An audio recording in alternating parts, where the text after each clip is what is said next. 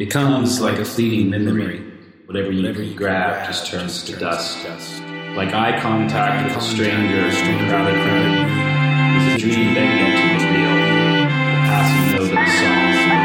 The glimmer, glimmer of the shifting sea. You think you saw it, saw it. You think you see it, you see it.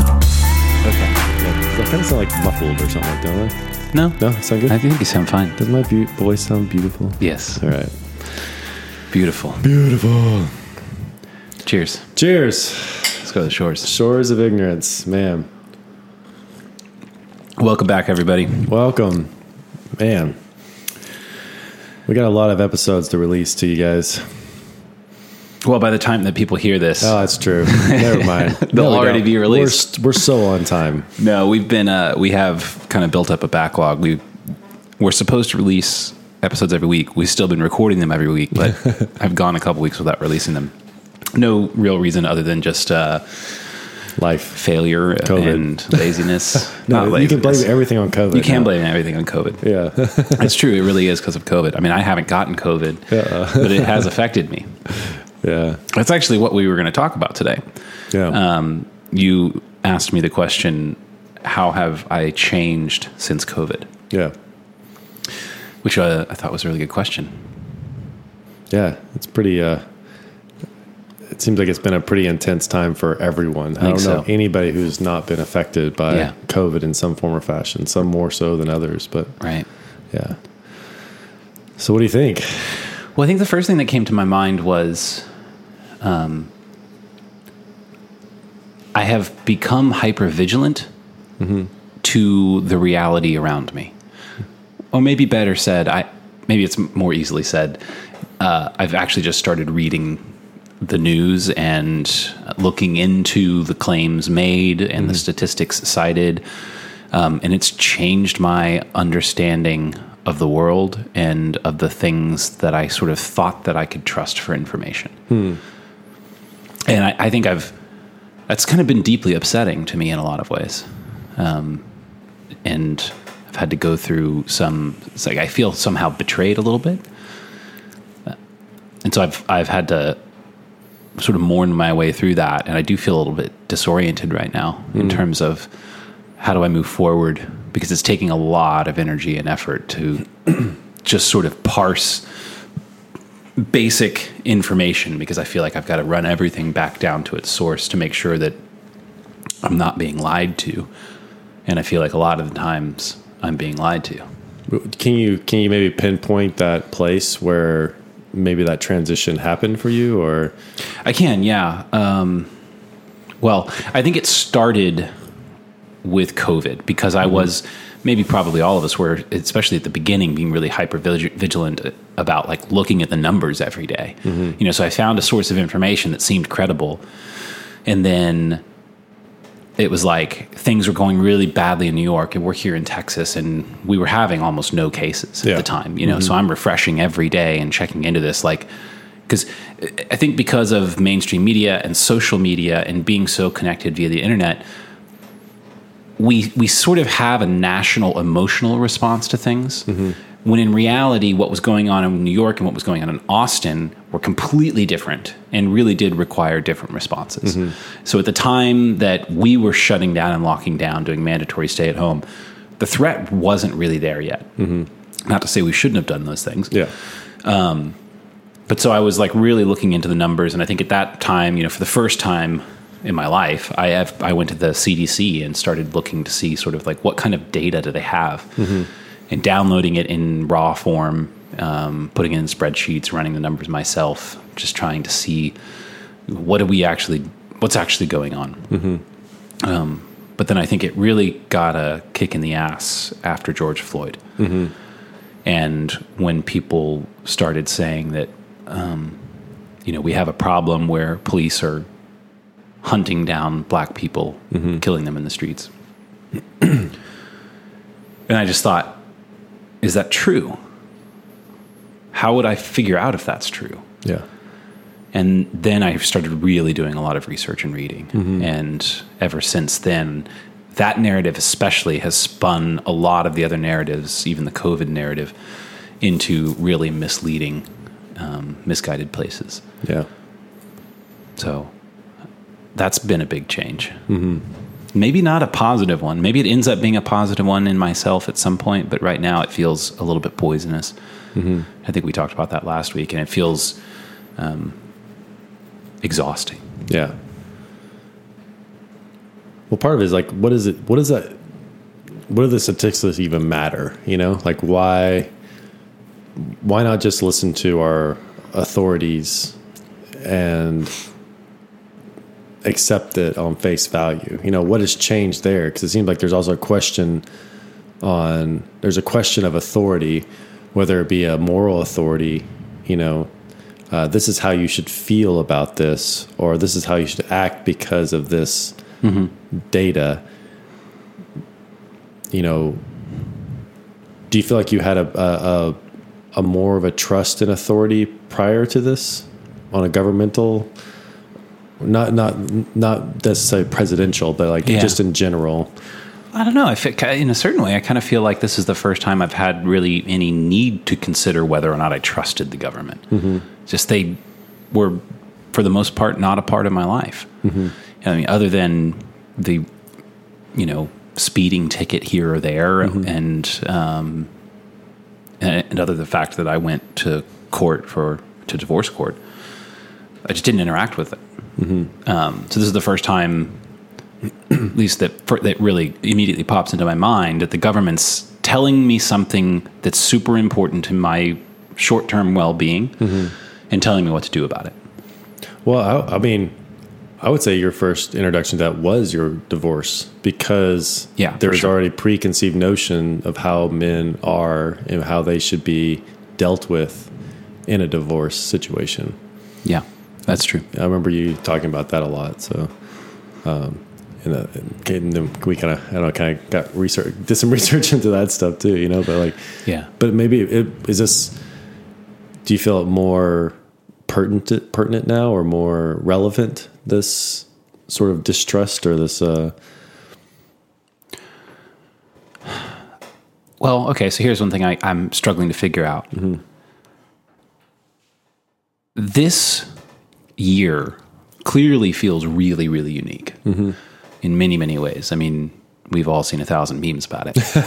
and totally. this election seems like the most important election in e- ever. I don't know. It feels that way. yeah. Now, is there truth to that? Is this the way that people feel once they reach a certain age? Oh yeah. You know, would our parents have said something like this about some previous election? Yeah. Um, and, and I don't know the answer to that. Yeah, like the Bush Gore, you know, I think just coming into more of a political life during that time. You know, Clinton a little bit, I believe. So yeah, I started voting in '96. So I think it's really till the Bush Gore election. I think I started going king king, other than just whatever I was told. Right, right. but So I don't, I don't know. We'll see. but I don't think I felt that. I don't feel like I felt that way about the earlier presidents. You know. Yeah. presidential elec- elections? But that's a good question. Yeah, I mean, it does. I mean, is it because, like, again, you can kind of get into that the the moment of uh, hysteria, you know, that is around any election, or you know, because there's some people that do believe that in every election, you know, Yeah. but it does seem i think maybe your point is you know correct me if i'm wrong but it's like this feels like a grander like this is a larger scale like people that not would not normally participate are now participating in some form or fashion. Or maybe just louder because of social media Yeah, it's hard to tell what where the, where that's coming from. It's certainly louder because of social media. But I, I mean, I think there's two observations. One, you know, at the DNC, uh, was it Michelle Obama or Kamala Harris who said um, essentially that this is a life or death vote. Our lives are on the line. yeah Or maybe it was Billie Eilish. yeah billy i, think, she did Billie say Eilish. that yeah she did and, and, and you know, that's not so, it's not a surprising thing to hear. Like I think that's a sentiment that people are really feeling as true. Yeah. That seems unprecedented. Uh, also, response to all of the things that are going on, I think, is largely. It seems like we are in some sort of holding pattern until after the election. Yeah. Like even with COVID, um, why the election matters, I can't quite figure out. I mean, I guess I can if I buy into one particular narrative, but that narrative seems pretty far from the truth to me. So, um, so in that way, the election seems more important than others. Yeah. You know, we've got the country largely shut down, and we're just waiting for the outcome of this election to do anything about it. Yeah. That's what it seems like. It does, and it, that seems so like not. It seems just sort of really false, you know. Um, Yeah. but I but I understand it politically. You know, it's like like you don't want anything if you're a Democrat, you don't want anything positive to happen between now and the election because that will make Trump look good, you know? And obviously Trump wants things to look good and, you know, maybe economy b- bumps up 10% or 20% or unemployment Right. goes down 5% or something like that. Right. So it's like you can see political play and why that you would, why politically you would want to have movement in these areas, you know? Um, however, it's like, but I feel like most, I don't know about most of us, I don't know. Like, I'm just want to know what's the truth about this. Like, what can we do? Where do we go from here? And, and it's like we have to wait till the next president's elected before we have a clear vision of how we're going to move forward. Which, as a business, sorry, I can't wait for you. Right. I've got I've got things that you know I need to make decisions on now, mm-hmm. and I don't I, I just don't like these political games. I don't like you know Well, it seems like when you frame it that way, it seems really immoral mm-hmm. that a politician would be doing anything that would be adversely affecting us in the hopes that they get reelected or mm-hmm. elected. You, Yeah. you know, it's like y- you taking the White House or keeping the White House mm-hmm. is not more important than the fate of the people of this country. yeah yeah. I, I just I feel like we just have we've just lost perspective. I mean, you know, again, you know, Trump was supposed to drain the swamp. You know. And it's like I don't think anybody's really interested in that. And what does that even mean? You know, it's Yeah. like like we need highly intelligent compassionate people in positions of power you know mm-hmm. that can that can weigh the consequences and responsibilities that are part of their job outside of and i think that's why bret weinstein talks about a patriot you know someone is here to serve the people not their party not their their special interest mm-hmm. or their own interest it's like serve this country. serve this country and it's like not everybody's going to agree with that person but right. but it's it, I would rather follow someone that I know their intentions are for the best for this country, you know. Right. Um, which is hard, I think. Just the just so much rhetoric's thrown around in all this, but mm-hmm. but kind of going back to your the original question is like how that has changed, you know, you know, changed in you, and sort of like that that awareness of truth telling. You know, who are the hmm. who's responsible for truth telling? Yeah. who's telling us the stories that we're one that we need as a nation to move us forward you know and i feel like something in that is our truth tellers our storytellers are false you know Yeah. like it's the Wizard of Oz behind the curtain. Like, wait, what the hell? You're this small little dude behind this curtain. This is not very impressive. Right. I don't know. It just feels very it feels very disappointing. Like I felt like no matter if I listened to left or right stuff up to this point, um, I can kind of be like, okay, uh, they kind of lean this way. Okay, they kind of lean that way, and I can kind of like dial it in, you know. Yeah. But I feel like that has become more drastic over time. Maybe Yeah. not so much on the right. The right kind of seems pretty much as it always has been for the most part. And there's some studies that kind of show that, but uh, I think the left is is is leaving a lot a large part of their constituency behind, and that's going to really dramatically affect the Democratic Party, especially in this election. I don't think it'll be interesting how this actually plays out, but um, I don't feel like they're really paying attention to their constituency. You know, maybe the loyal part. No, I don't think they have, and I think that's been going on for a long time. Mm-hmm. I mean, I really think that started post, uh, well, post the 2016 election, Yeah. Mm-hmm. and the result with Hillary, and they just kind of began a slow move into this psychosis. Mm-hmm. I mean, I remember talking. I mean, we didn't really used to talk politics on this podcast, No. but I, I think we start like several years ago. We were like, "Whoa." The, Uh-huh. the Democratic Party's kind of losing its mind Yeah, like they they're kind of being nonsensical in a lot of ways and counterproductive and eating their own. And yeah. that Up until a couple years ago, you and I personally, just in our own, didn't really talk we about never politics. talked about politics. No. It's like whatever they just kind of do their thing. Yeah, you know, yeah. and it's like back and forth, back and forth. Well, maybe that's the thing we're describing is that my relationship with politics has always been that. Like they're just doing their thing, and that's fine with me. You know, it's not really bothering me. Yeah, But it does seem to have a direct effect on our lives in a way that it didn't used to.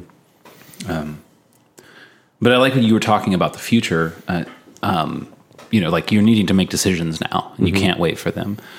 I think one of the reasons I liked your original question of what's changed the most about you since COVID is it reminded me um, something that I've been thinking a lot about, which is that something which is unique about consciousness, I think, and and humans being conscious is that we are we necessarily see ourselves or perceive who we are not as a singular thing, but as an entity which is laid across time.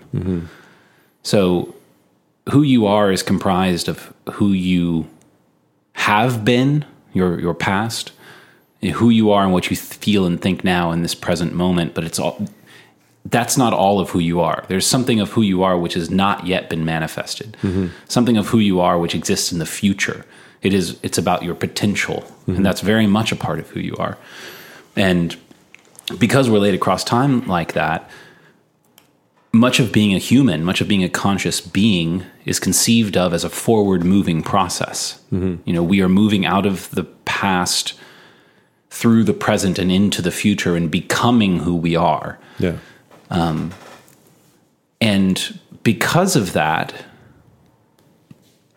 I think part of our sanity and mental stability is directly tied to some idea that who we might be in the future, however well defined that is, has a plausible chance of manifesting itself into reality, you know, into some future present real. yeah, And this is a very abstract way, maybe, of, of sort of saying it's important for us to set goals. It's important for us to envision what we're going to do tomorrow and next week and the month after that, um, and to have some construct to sort of psychically hold up a whole half of who we are, which is the half that hasn't been um, realized yet. yeah, And so thinking about sort of this awakening awakening into hypervigilance and I think ultimately like this pressure that I'm feeling and I suspect a lot of us are feeling, I'm wondering how much of that has to do with the fact that some of the most important things on a lot of people's minds right now, um, you know, to name two would be the coronavirus and the state of race relations in the US and really throughout a lot of the Western world. Um, neither of these things have any defined future. You know, there's no, for the coronavirus, there's no like metric for, you know, when we get to ease up on this stuff. Mm-hmm. Like, when do we get to reopen our economy? When do you get to have your jobs back? When, do we get to stop wearing these damn masks? Mm-hmm. When do my kids get to go to school again? Nobody can say Yeah. you know and, and nobody's even saying well once we do this even if it's just once we make a vaccine it's like i don't really even he- hear anyone saying that so you have this disillusion of the future mm-hmm. So how can you orient yourself in this naturally forward moving process when the future in some weird way doesn't exactly exist because you can't define it and i think that amounts to an existential crisis that you know what do we do about that Yeah. aside listening to Viktor Frankl's advice.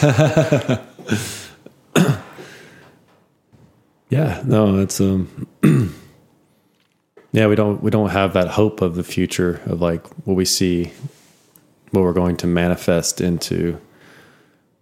Uh, that's definitely a difficult it's a difficult thing to conceive right now. You know, especially I mean some of the narratives that we've been nothing but evil. The United States has been nothing but evil from 1619, and it's everything it's based on is evil.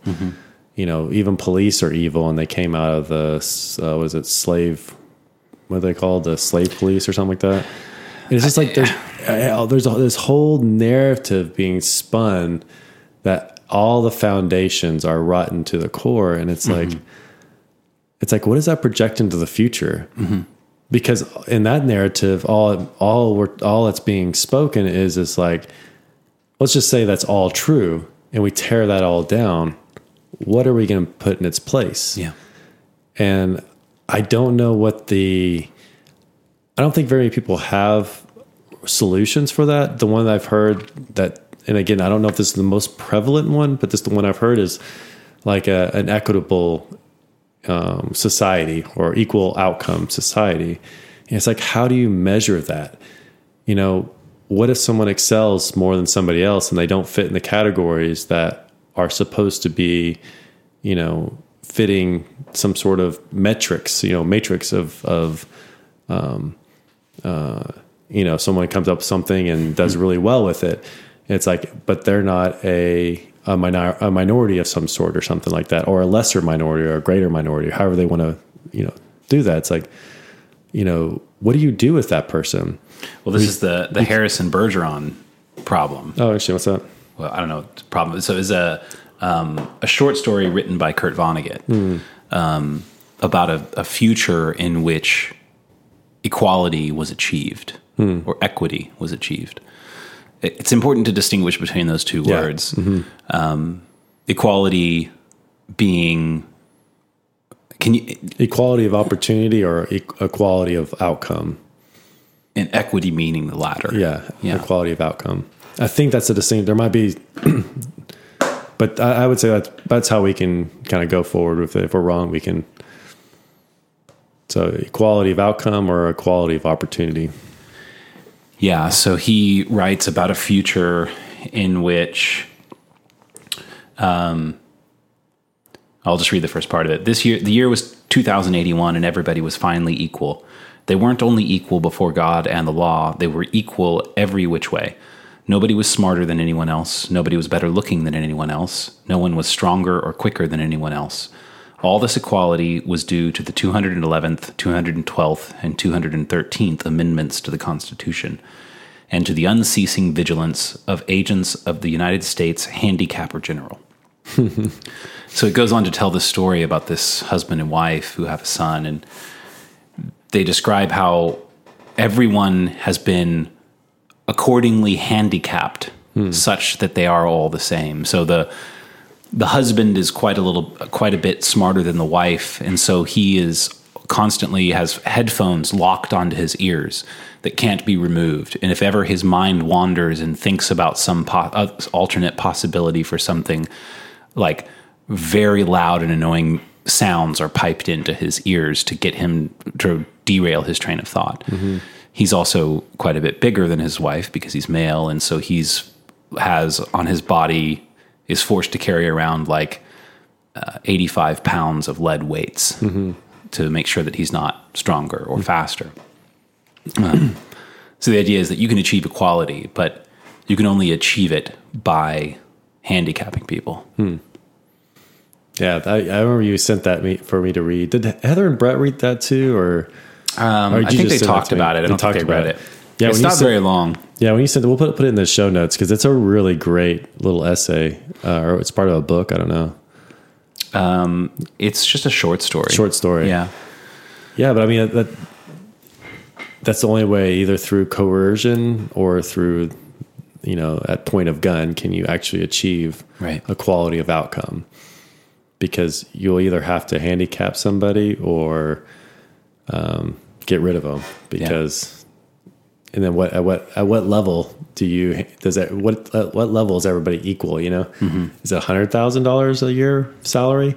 Fifty thousand, two hundred thousand. You know, it's like Well, and, and who decides what what equity is? yeah, mm-hmm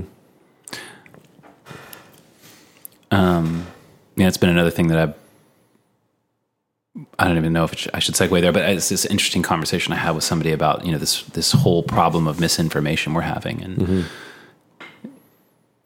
you know who decides what's misinformation and what's not. Hmm. And then and this maybe feeds into the distrust thing that we were talking about earlier. I don't know who to trust. yeah. Um, it's hard. Well, it's, it's a good question. I think that's a really good question to, to kind of ponder is like what what constitutes fake news or misinformation Right. or even truth Yeah. for that matter. Right. You know, I think that's I think that's a very difficult in my mind I kind of I, I I can make sense of that, you know.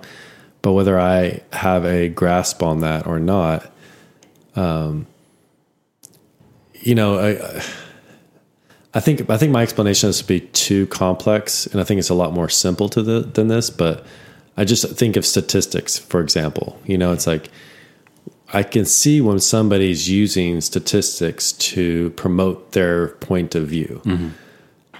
I trust somebody who can say, "Here's what I got from this, and here's the problems with how I got there." You know, they can say like, you know.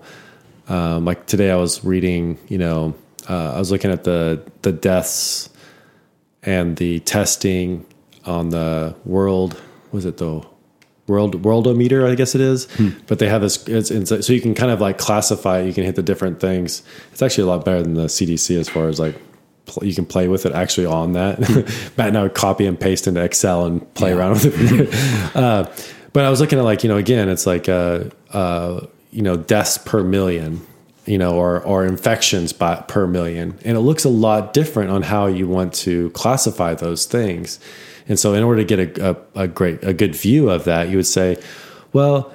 Texas looks this way right now, but if you take if you look at the deaths per million, it's not as bad. But because they have, you know, next to California, the most people in their in their city in their state, it's going to look it's going to be a little bit higher. But if you look at deaths per million, it's actually a little bit lower. So it's giving you like a fuller picture, like Yeah.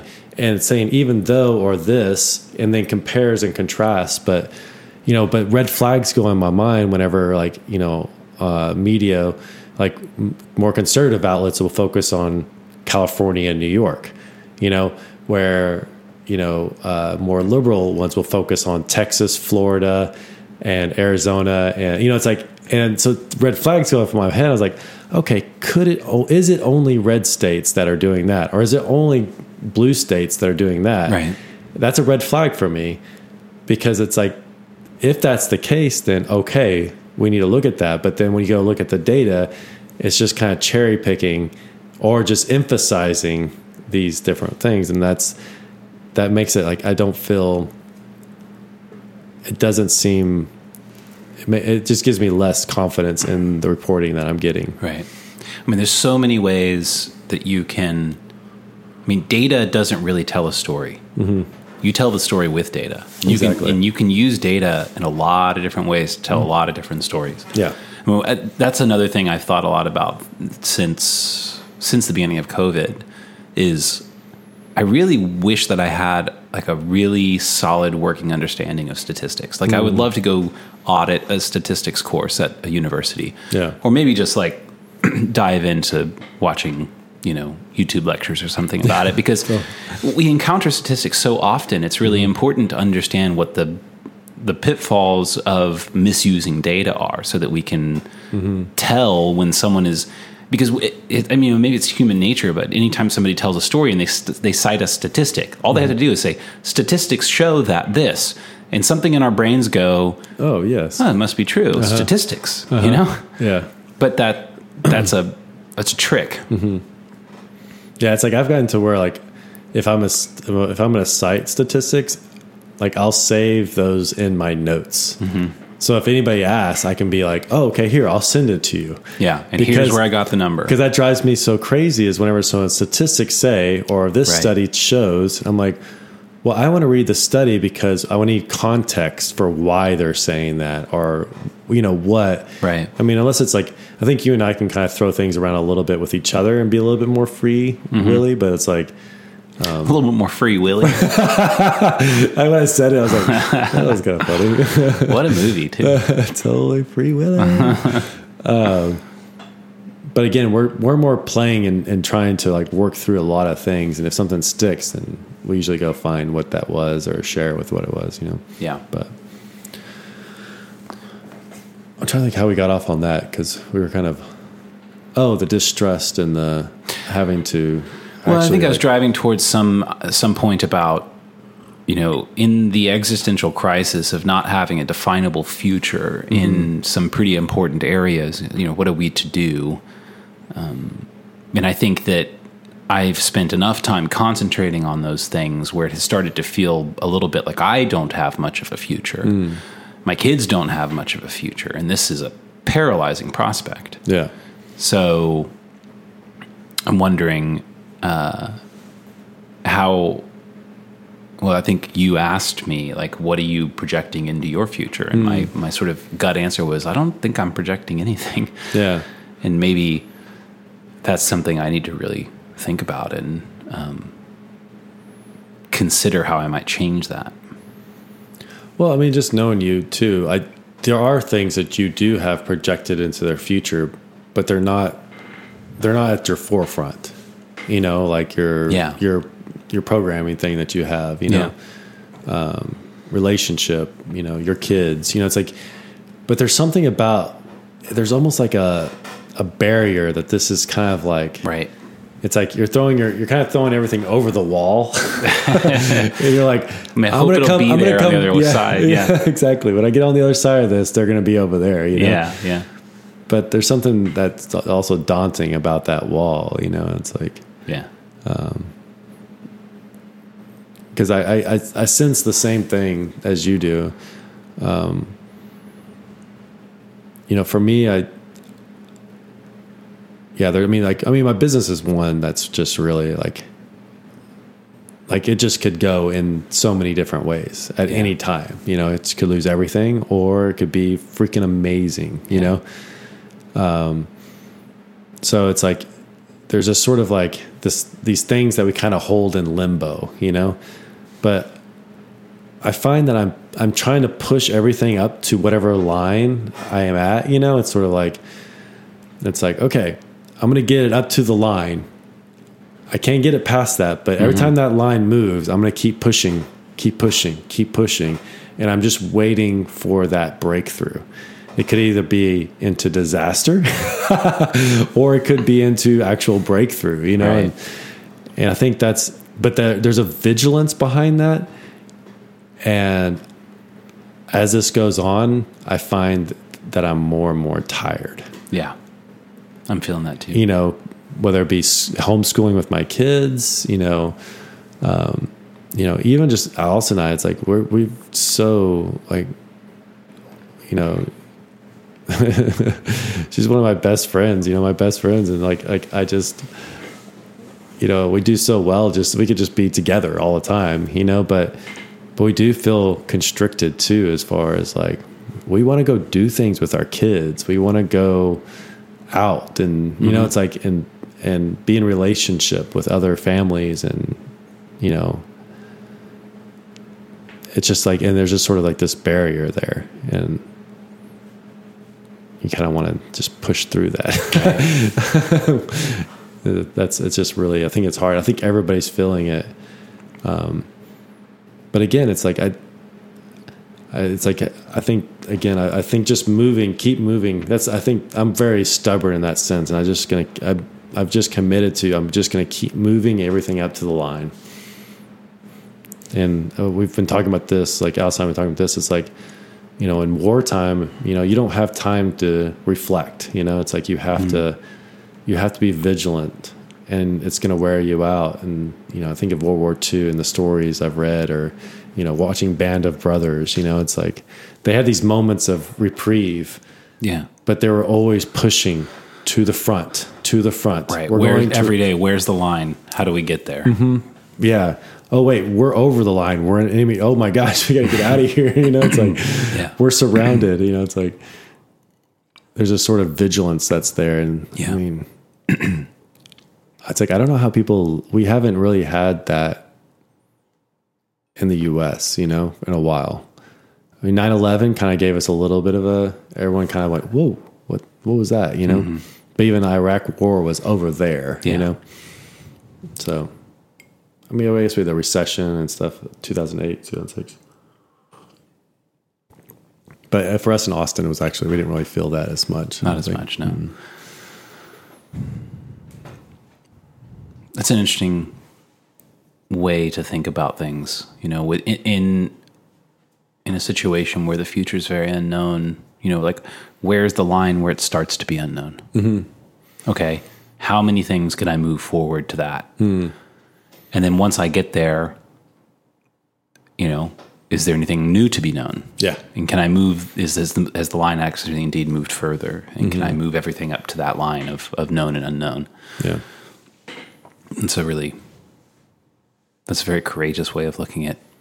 Well, I find it difficult too, because like, you know, um, because like, uh, again, as a business, it's like I have to get other people to, to, to move up to the line, you know, together. And, um, change is really hard for people. Change is really hard for me. You know, it's like, uh, but when you're trying to get a team of people to make incremental changes along the way, I mean, that can wear other people out too, you know, and they have personal things going on in their lives or comforts or whatever it might be, or uh, dealing with these things in a different way. Right. Um, So I think that's probably one of the more difficult things is to, and, and, and again, not being able to meet everybody's needs, you know, I think that's a hard thing. Right. Yeah, that is really hard.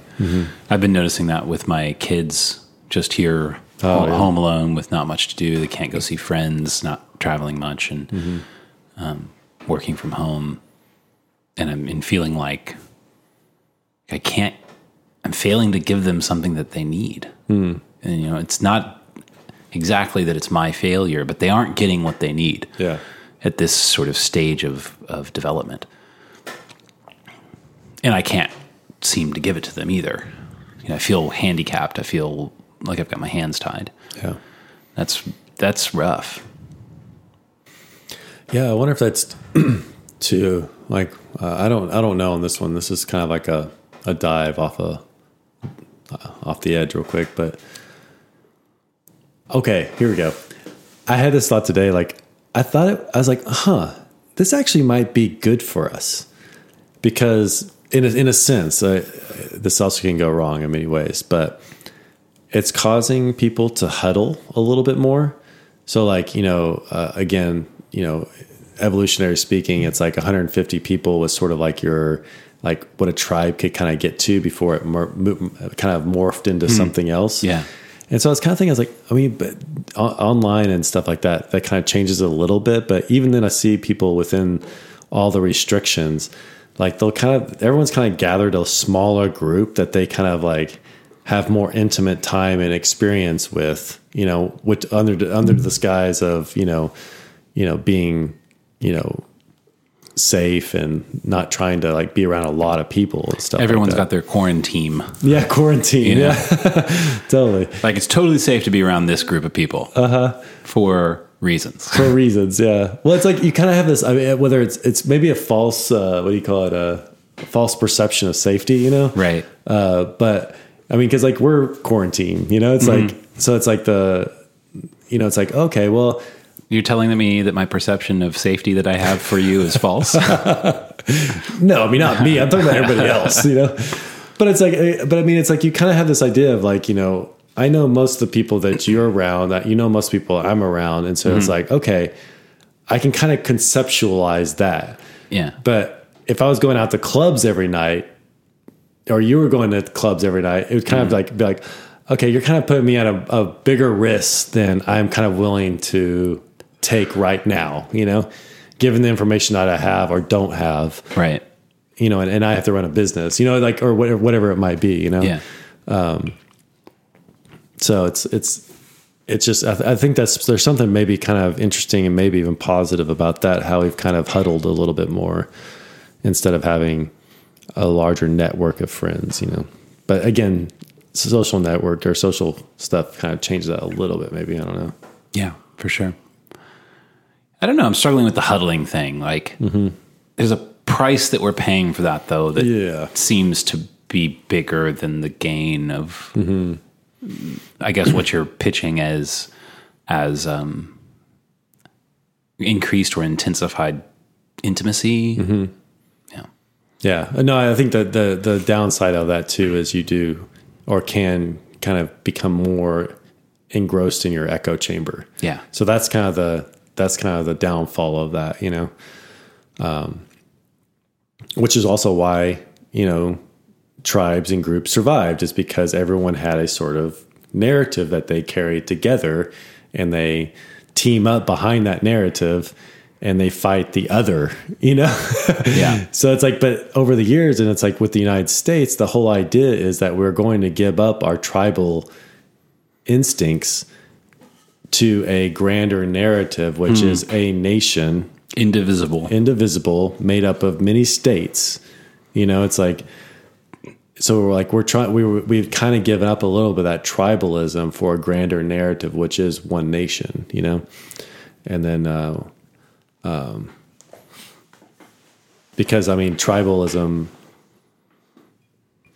I mean, that's, that, that's kind of why there were so many wars and, uh, people had to be like us, like San Marcos invading, you know, Austin or something like that, or vice versa, you know? but somehow, I'm like, who would win? San Marcos versus Austin? My, my initial response, just from like the you know Austin City Pride, I'm like they wouldn't have a chance. San Marcos, please. But then I saw the second. The second thought was like, well, I don't know. We're like a lot of hipsters up here. And San Marcos probably has a lot more guns.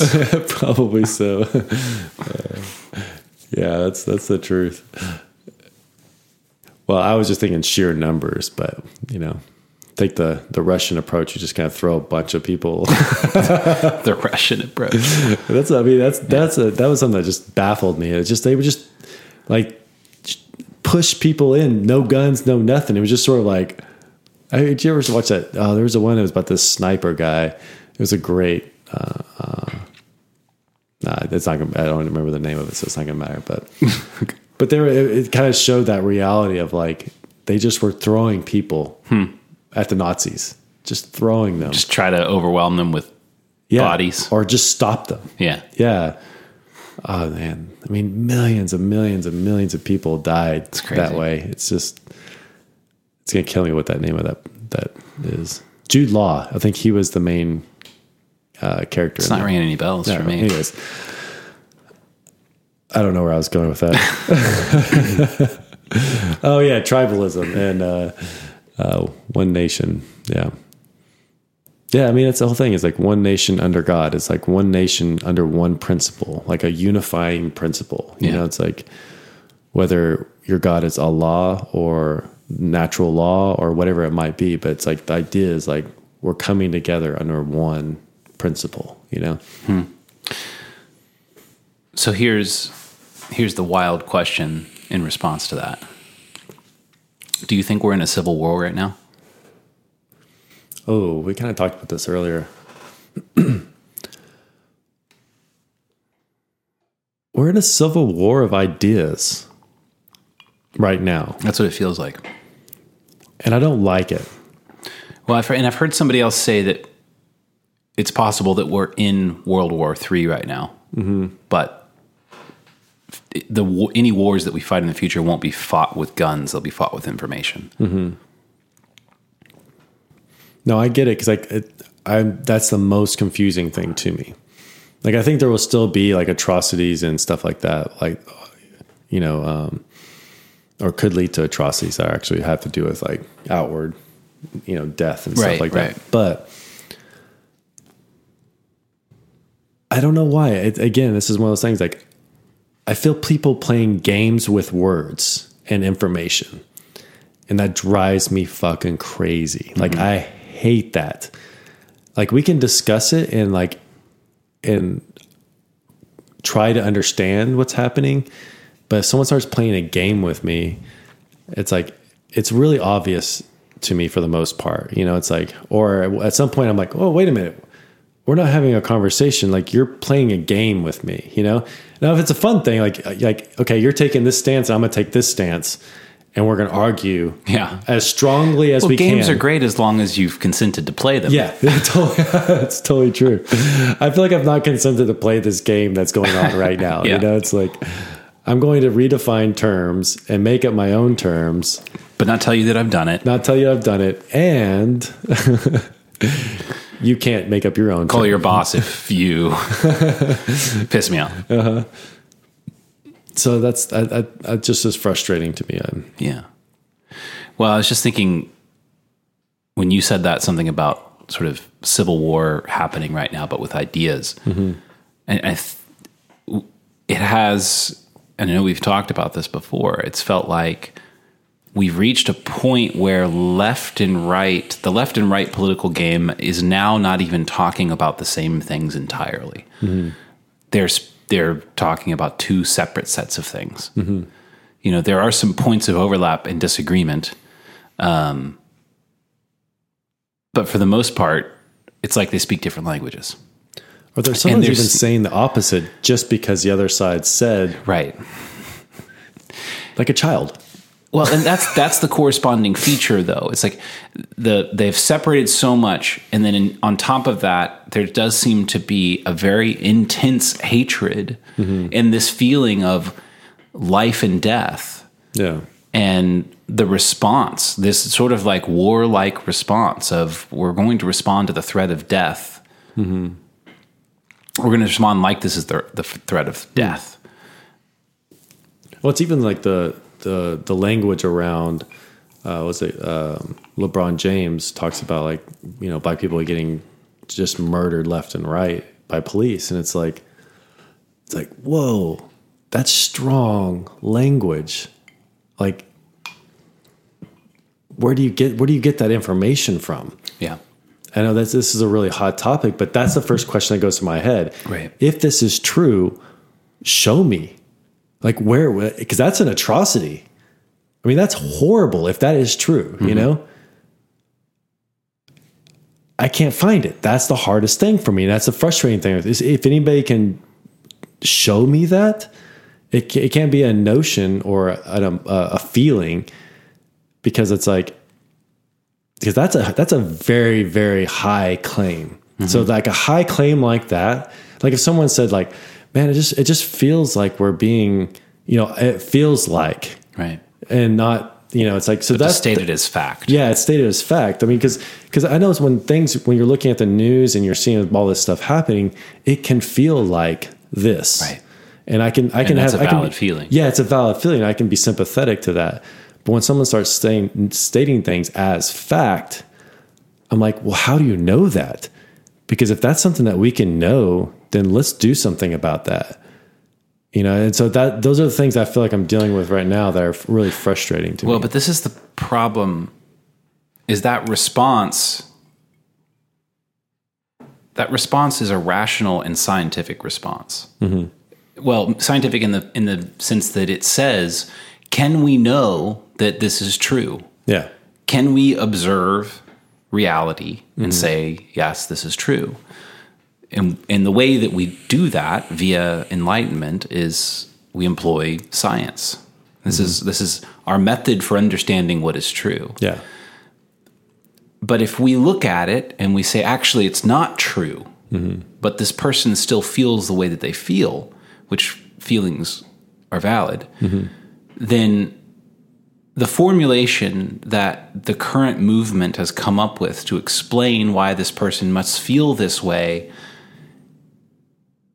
if rational observation and science says that the conclusion is not true, well, then rational observation and science clearly must be wrong and tools of white supremacy and Yeah. oppression. And this is where the game starts to get maddening. Yes.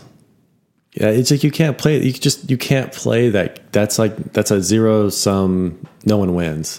Well, and this is why I said, you know, I, I included race relations earlier when I mm-hmm. said that there is no, there is no definition of the future. Mm-hmm. Okay, so if we're going to play this game, so what then? What does the future look like? Yeah. Well, it's a power in that in that future. It's a it's a power struggle. So whoever has the power gets to define what is right and what is wrong and what is true and what is false. Because that's the, that's the only tools you have left. If you don't have like uh, you know the tools that we inherited from the Enlightenment, mm-hmm. that's all it is is a power struggle. Truth no longer becomes objective; it, mm-hmm. it becomes defined by who has the power to define it. Mm-hmm. Yeah, so like even if you could measure something such as you know, um, how uh, I mean, how many people come into the United States illegal illegally from another country? It's like you can measure that and say because it it's just true. Whether we actually are able to gather all the data or not, you know, I'm just throwing out a number. This is not a true number. Like you say, fifteen thousand people jumped over the Arizona border or walked across the Arizona border last year. Like, you know, that could be actually checked because there's a certain amount of people that actually came over, you know, Right. that can be known. that can be known. Now, we might not have the tools to understand it in its fullest, but we can somehow approach that to some sort of verifiable and accept a certain amount of uncertainty to that, you know? Mm-hmm. we can get it right within an order Yeah. of magnitude for sure. Like if someone were to like again going back to the power struggle thing, it's like zero people have gone over that border, you know? Well, you'd be able to say like, no. Look, there's one person, so Right. that makes So that's clearly not true. Not true, yeah. right, right. So again, but again, so if it gets to a just it's a it is a power struggle, then man, that's just that's just where all hell breaks loose.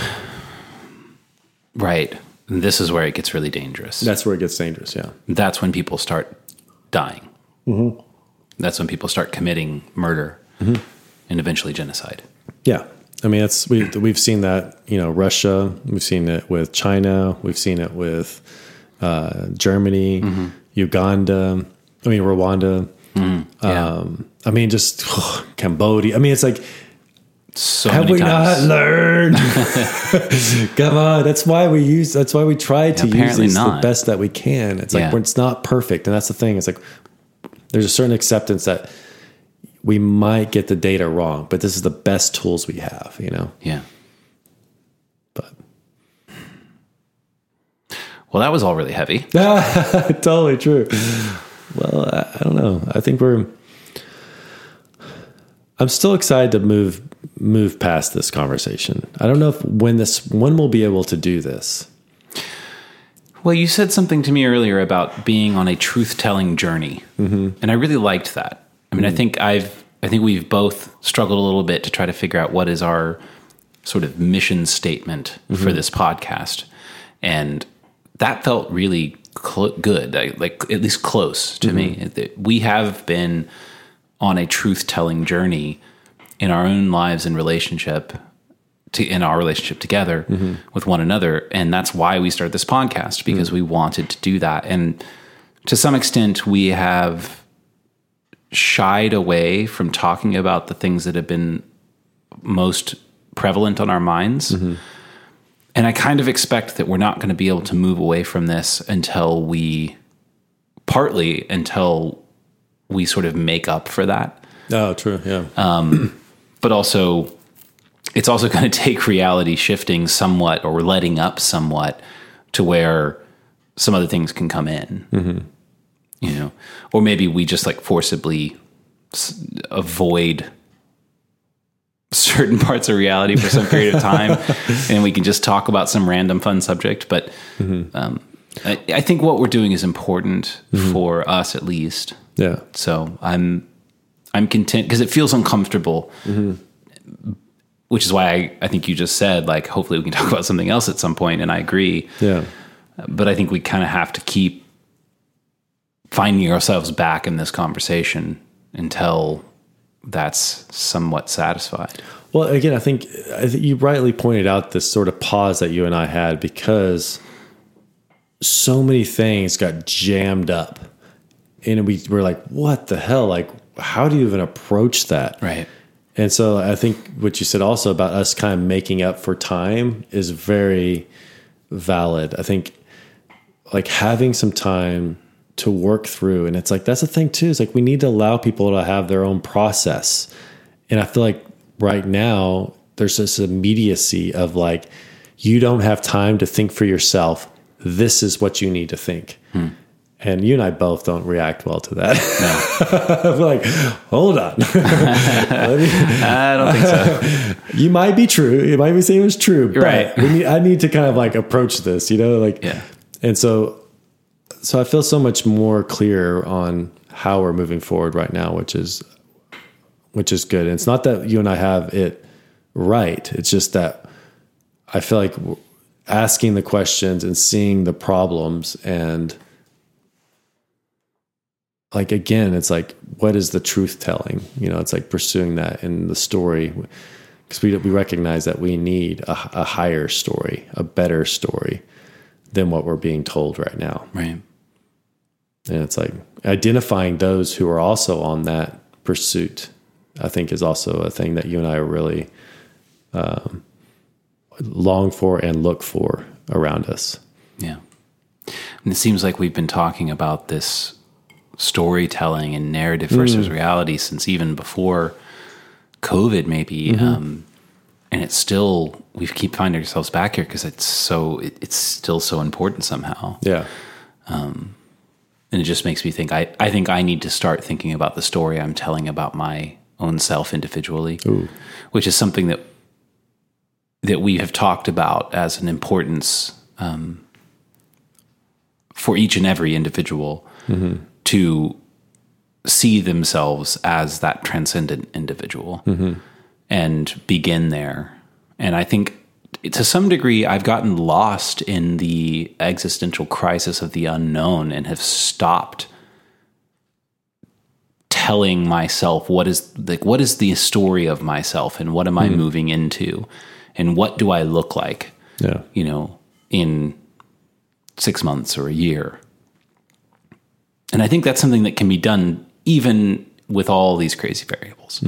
I don't exactly know how but I'm going to challenge myself to do it right now and yeah. challenge uh, y'all to do that too. Next week is september. Oh wow. Oh, I got your book, uh, Magnificent Obsession. Obsession. That's right. We had talked about starting that. We, well, we had said we were starting a book club, but we, we hadn't come back to that. Now we have the books. we will post something about it. I know a couple of listeners have told us they've already gotten the books too. Yeah, So which is we awesome. owe Like, it to you're you. actually listening and want to do yeah, that. right. We owe it to you to kick that off. So why don't we say? Well, we've got a few episodes to release, so we're we're going to release a bunch at a, uh, Yeah. at once. But w- should we say that next week we'll kick that off? Yeah, start that. We'll figure out how we're gonna if we're gonna just take a month to read the whole thing, and then maybe do a Zoom call with people whoever wants to zoom in. We'll figure it out. Maybe figure it we'll out, do yeah. Mm-hmm. a mini episode just dedicated to the Shores of Ignorance book club. Yeah, that'd be cool. Yeah. Awesome. Cool. Thanks for listening, everybody. Yeah, thanks for your patience too, and any new listeners out there too. Um, go back and listen to some episodes. This is uh, Matt and I are on a journey. We're thinking through things, trying to work through stuff, and yeah, we're we're open to to anything you have to any comments or anything like that. So Yeah, please. Uh, Instagram's a place to find us. Go send us a message, give us a like, follow us. Um, you can also uh, SoundCloud is the source for all of our podcasts. Um, if you want to go there, you can leave comments and even at specific like points in time in the episode. Um, so that's kind of a good way to interact. cool. And please, if you listen on Apple Podcast, give it a rating. And if you listen on Spotify, throw us a follow, share out the episodes Yeah. with your friends. That actually is really helpful. that's really cool. Yeah. And we do have some YouTubes, but I'm kind of behind on that too. We'll have more The Tubes. the tubes. All right. Well, we love you guys. Thanks, Thank you. everybody. All right. Bye. Ciao.